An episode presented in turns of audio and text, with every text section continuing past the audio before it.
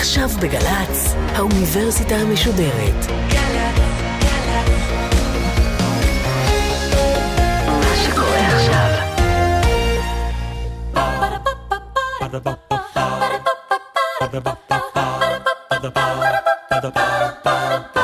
נזכור, האוניברסיטה המשודרת במהדורה מיוחדת על שיח השואה בחברה הישראלית מאז ועד היום. והפעם, מאיה להט קרמן, בשיחה עם הפרופסור חנה יבלונקה מהחוג לתולדות עם ישראל באוניברסיטת בן גוריון על תודעת השואה בישראל. עורכת ראשית, מאיה גאייר. ערב טוב. לציון יום השואה תשע"ז, נערוך כאן שלושה מפגשים מיוחדים של האוניברסיטה המשודרת על שיח השואה בחברה הישראלית. בסדרה הזו ננסה להבין איך התעצב והשתנה אותו השיח, איך הובנה זיכרון השואה, מה בחרו ללמד את הדורות הצעירים, כיצד נכנסה הפוליטיקה לעניין, ובעצם על מה החברה הישראלית מדברת כשהיא מדברת על השואה. ערב טוב, פרופסור חנה יבלונקה. ערב טוב. את uh, פרופסור בחוג לתולדות עם ישראל באוניברסיטת בן גוריון, ואת גם ההיסטוריונית הראשית של מוזיאון לוחמי הגטאות. והערב, בדיון שלנו, השואה לא תהיה אולי המרכז, אלא אבן בניין בדרך להבנה של החברה שלנו. נכון מאוד. אני חושבת שהשואה היא אחת הפריזמות החשובות לראות את החברה הישראלית, אה, לפחות לגבי חלק מההיבטים המרכזיים של זהותה. ואת חוקרת את זה מזה כמה עשורים. הגעת למסקנה שאנחנו אה, חברה אה, בריאה בהקשר הזה? אני חושבת שזו שאלה רחבה מדי. אה, אני עוסקת בדבר הזה מכמה וכמה היבטים, גם אה, החלחול של השואה לשיח הישראלי. אני עוסקת הרבה מאוד בסיפורם של הניצולים. מה הם אומרים לנו? והיות ואני בקטע הזה מאוד בן גוריוניסטית, פחות מעניינות אותי המילים, והרבה יותר מעניינים אותי המעשים, אה, מה הם אומרים לנו במעשים שלהם.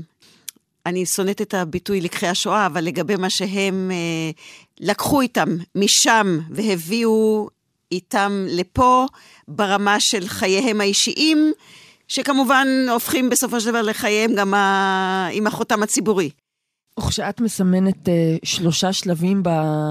תכף אני אומר תודעה, אבל לחזור בי מעט מהמילה הזאת הישראלית לגבי השואה, במובן הזה זה חוויה אקדמית, אבל גם חוויה אישית באיזשהו אופן? חוויה אישית פחות, מפני שאני אה, דור שנולד אה, כבר בארץ, אני צברית, מה שנקרא.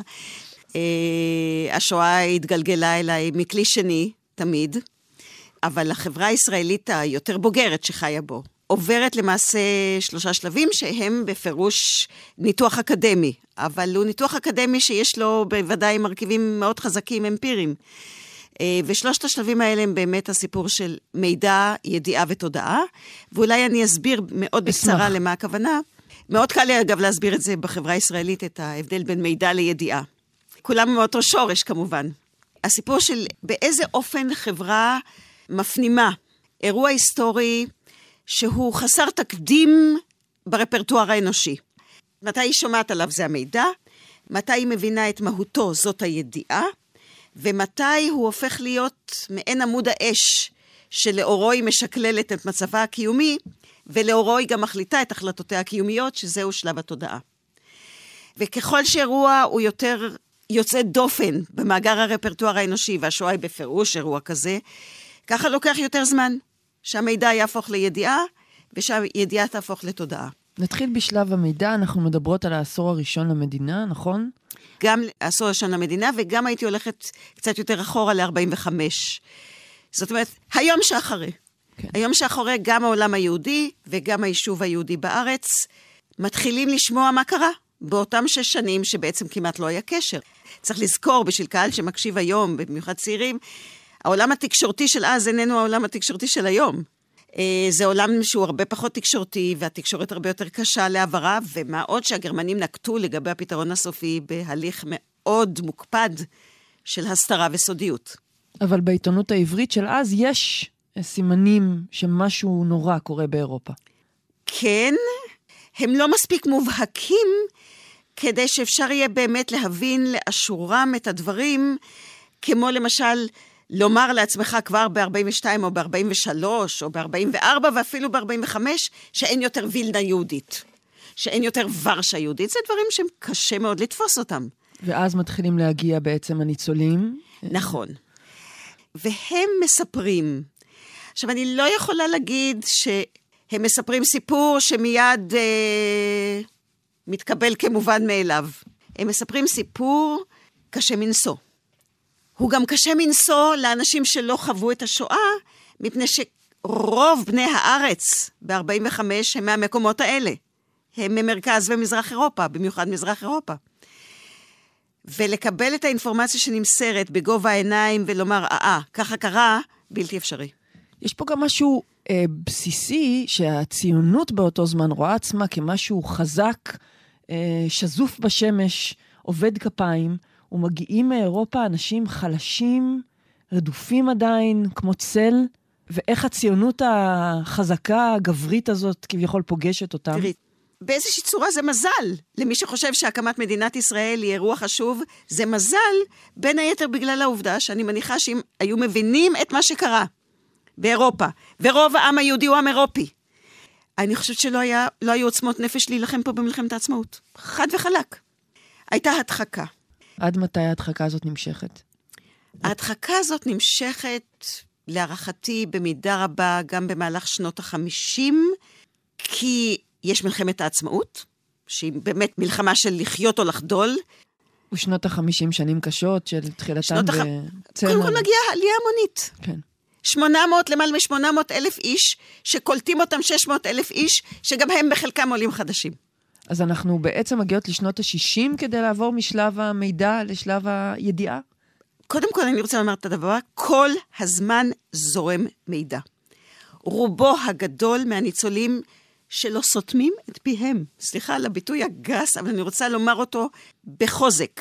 בניגוד לשתיקה שאנחנו מייחסים להם בדרך כלל. יש. מיתוס נחמד, מיתולוגיה נחמדה, שגם יש בה אלמנט, צריך לומר, מאוד דרמטי של איזו שתיקה גדולה, כבדת ימים וכבדת משקל, היא לא התקיימה בפועל.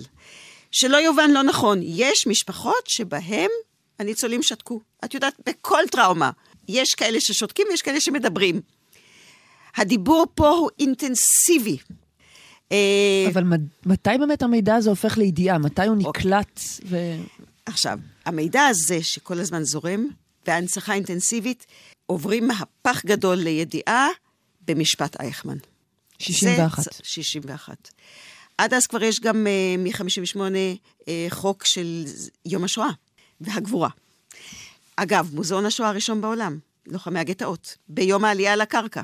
הם בונים צריף, זה הדבר הראשון שהם עושים, בונים צריף שהם קוראים לו מוזיאון השואה, ומשם, עם התפתחות הקיבוץ, ב-50 כבר יש להם קרוב ל-20 אלף מבקרים בשנה.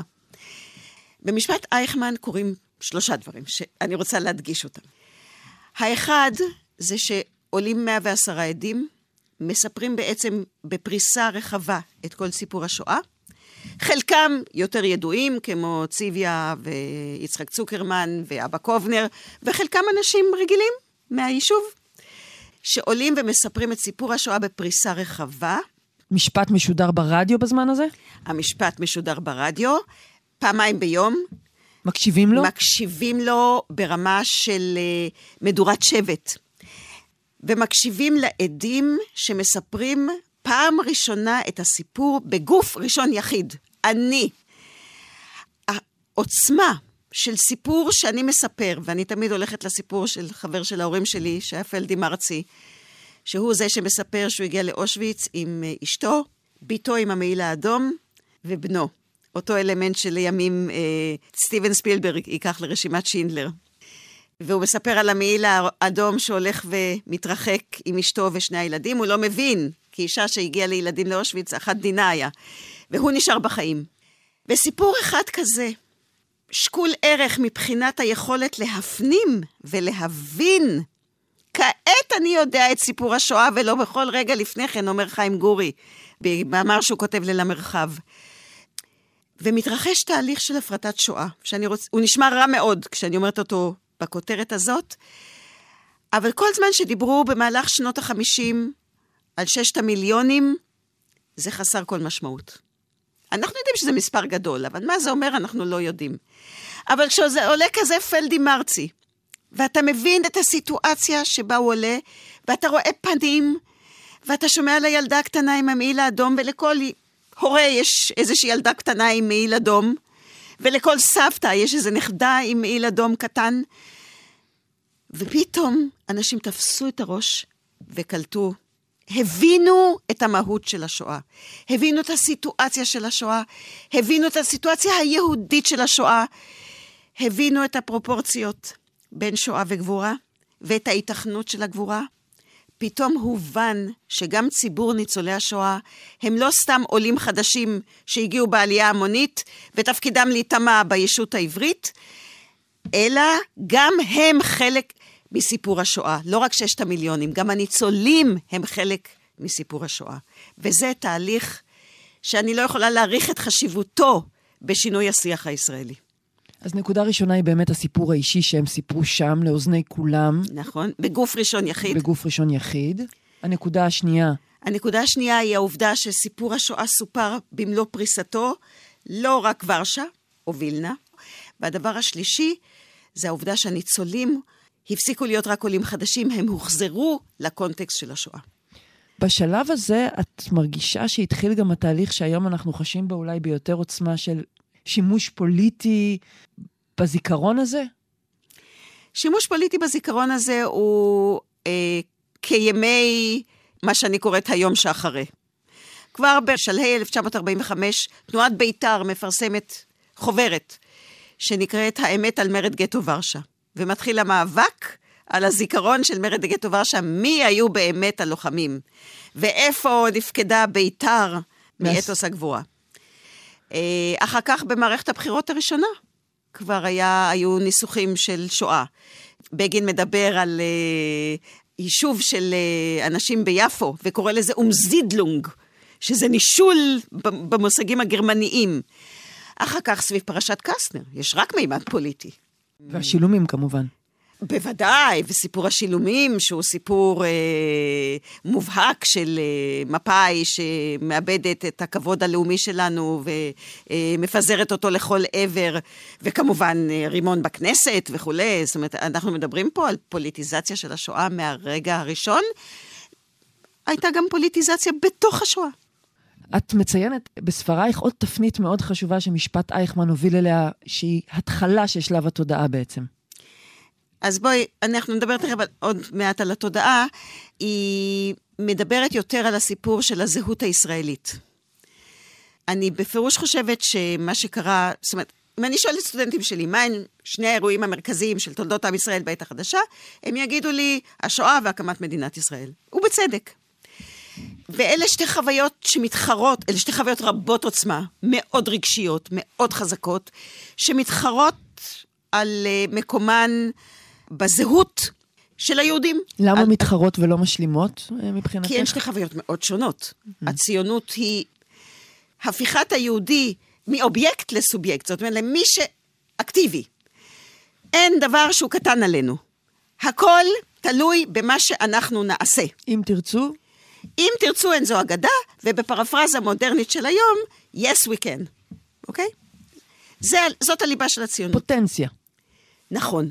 מה שאתה רוצה לעשות, אתה תעשה, אם תחליט שאתה רוצה לעשות אותו. אה, שזה מהפכה גדולה בשיח היהודי, כי תמיד היה, יהיה טוב. השואה היא שיאו של חוסר האונים היהודי. בעצם היהודים נקלעו לסיטואציה שלא היה בכוחם להינצל ממנה. אין, לא הייתה דרך שהיהודים יכלו לשנות את גורלם בשואה. זה נורא לומר, וזה קשה להבין, זאת הסיטואציה. וזה גם עולה מאוד חזק בין היתר במשפט אייכמן. עכשיו, אם הציונות קמה מהרגליים שלה, הייתה גם יצירת חברת מופת ואדם יהודי חדש, בעקבות משפט אייכמן מתחיל שיח חדש לגמרי. השיח החדש ש- שמתחיל להתהוות אחרי משפט אייכמן, זה ראייה חדשה לגמרי של מהות המדינה היהודית. בפקודת יום שגדעון האוזנר, שהופך להיות אה, סלבריטאי על בעקבות המשפט, והוא מתכבד לכתוב אותה בפקודת יום של יום השואה בשנת 63 בצה"ל, הוא כותב כי היא המפלט האחרון. שומה עלינו להאחז בארץ הזאת בכל סלע, כי היא המפלט האחרון. זאת אומרת, פתאום יש רדוקציה. צמצום לחלוטין של כל השאיפות הגדולות, החברתיות, האנושיות של התנועה הציונית, לכלל היות מדינת ישראל מקלט לעם היהודי. ואז אתה הולך ליום כיפור. יום של מרוק עוונות. ביום כיפור המעבר מידיעה לתודעה של מלחמה. ביום כיפור אתה פתאום הישראלים נחשפים למראות של חיילי צה"ל המהולל מ-67. בלי נעליים, עם ידיים למעלה בהמוניהם, חיילים מצרים שומרים עליהם, תמונות שהתרגלנו לראות רק מהצד ההפוך. ומתחילה פה טלטלה מאוד גדולה. וזו ההתחלה של שלב התודעה? במידה רבה, פתאום מבינים שצה"ל איננו ערובה בפני הגורל היהודי. ופתאום יש הזדהות מוחלטת עם הסיטואציה היהודית בשואה. אין ברירה. דיין בישיבת הממשלה ב-7 באוקטובר מדבר על זה שרוצים להרוג את כל היהודים.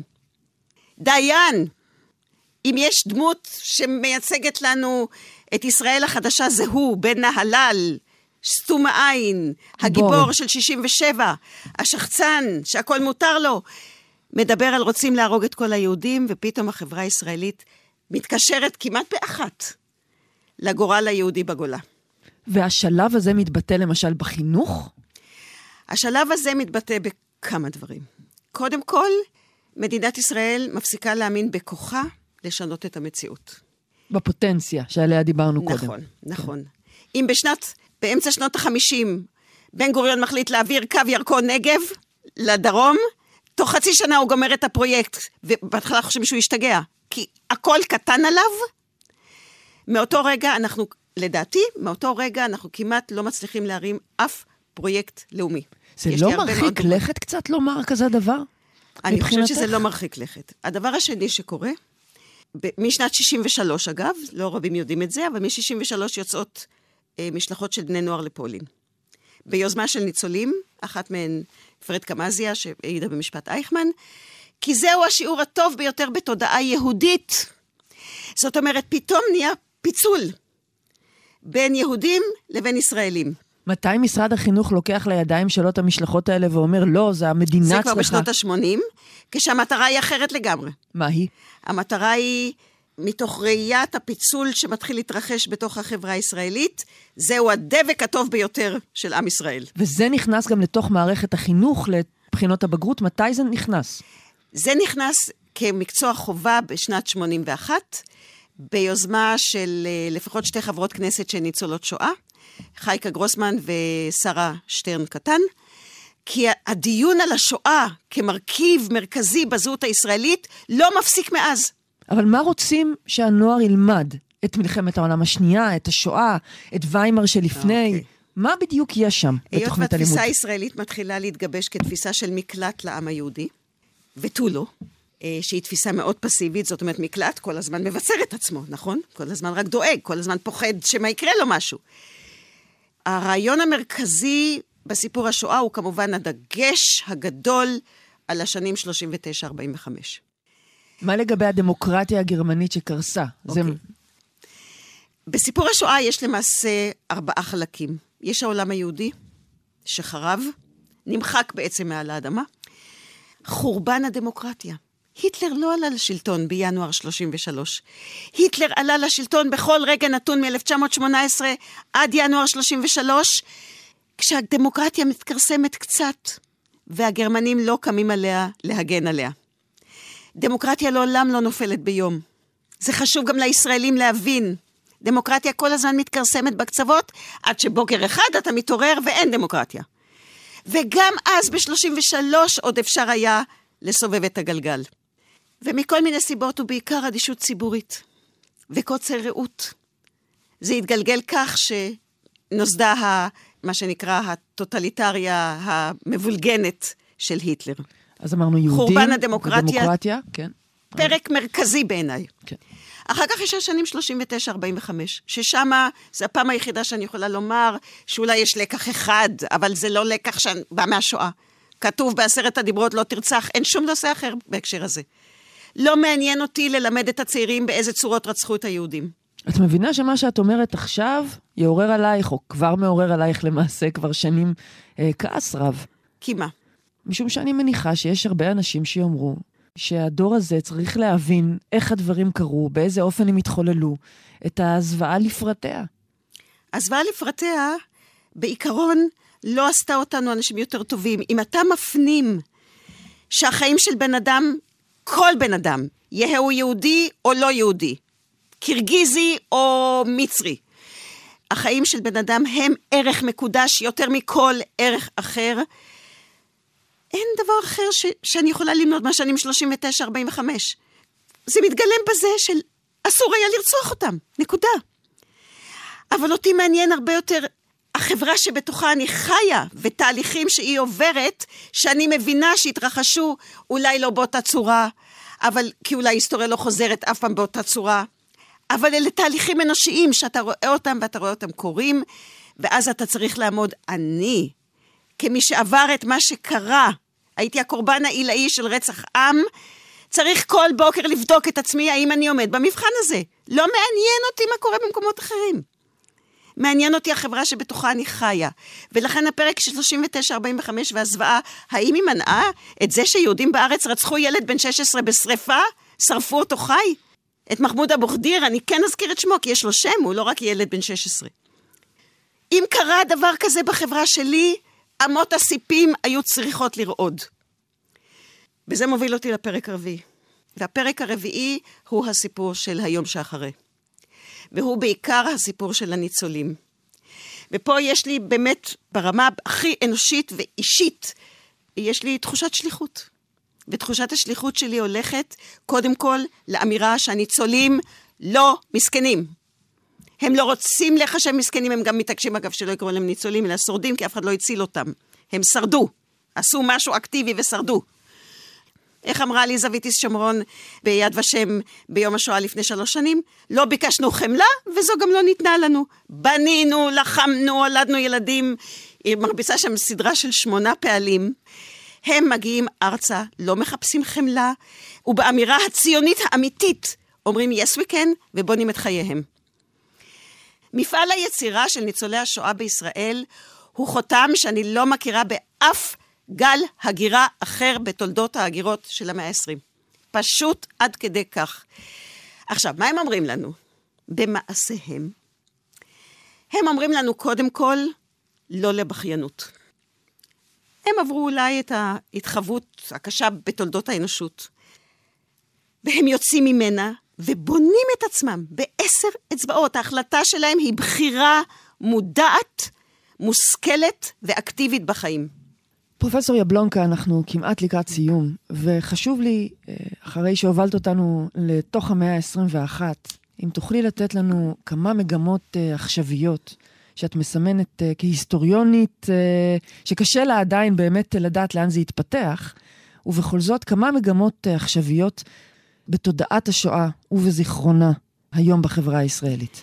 אה, אז אולי אני אומר מילה ראשונה, אני באמת לא חושבת שלחברה הישראלית יש זיכרון שואה. יש לה האופן שבו היא מדברת את השואה, יש אה, האופן שבו היא מספרת לעצמה את סיפור השואה.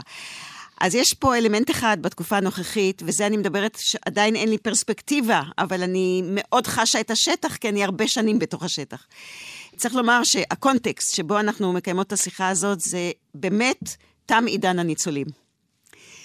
אין יותר בגדול, עכשיו בטח מיליון אנשים קופצים, כן, אבל אני עוד מכיר ניצולים, יפה. יש מעט מאוד ניצולים שאנחנו יכולים להביא היום, שידברו בגוף ראשון.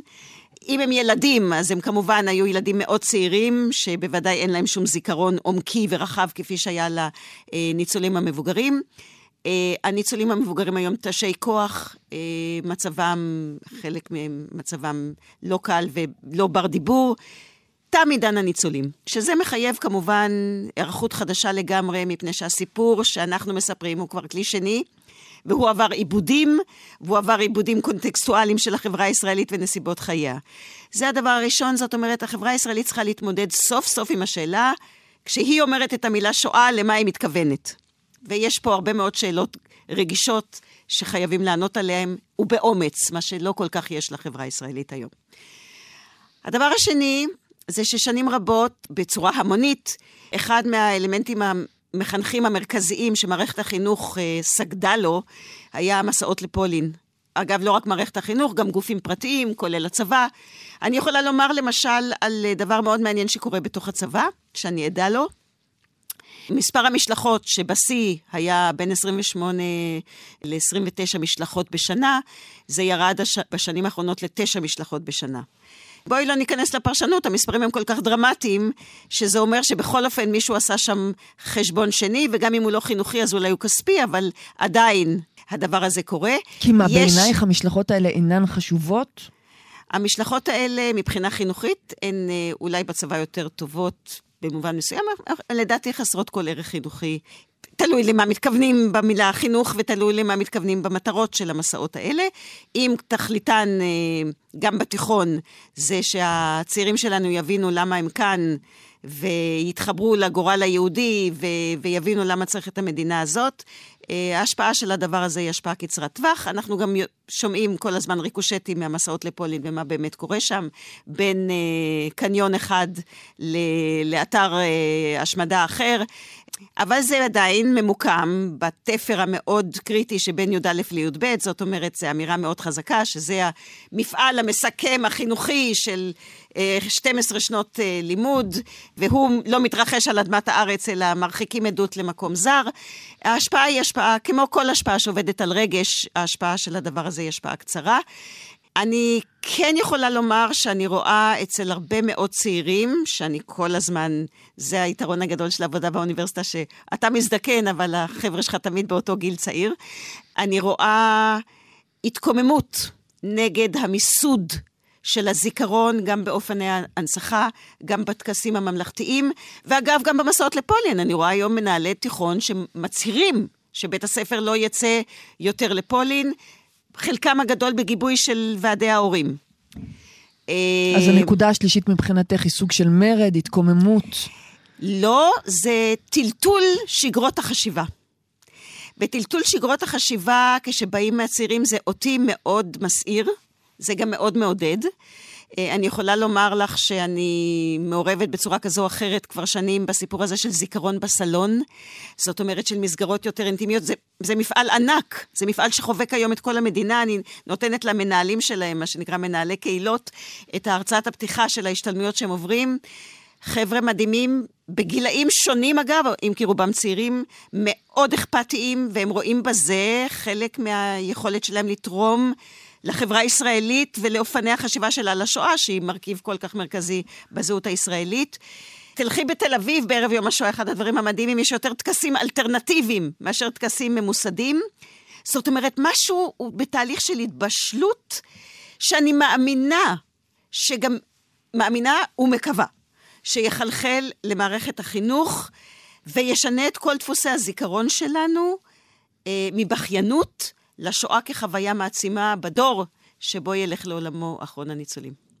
תודה רבה לך, פרופסור חנה יבלונקה.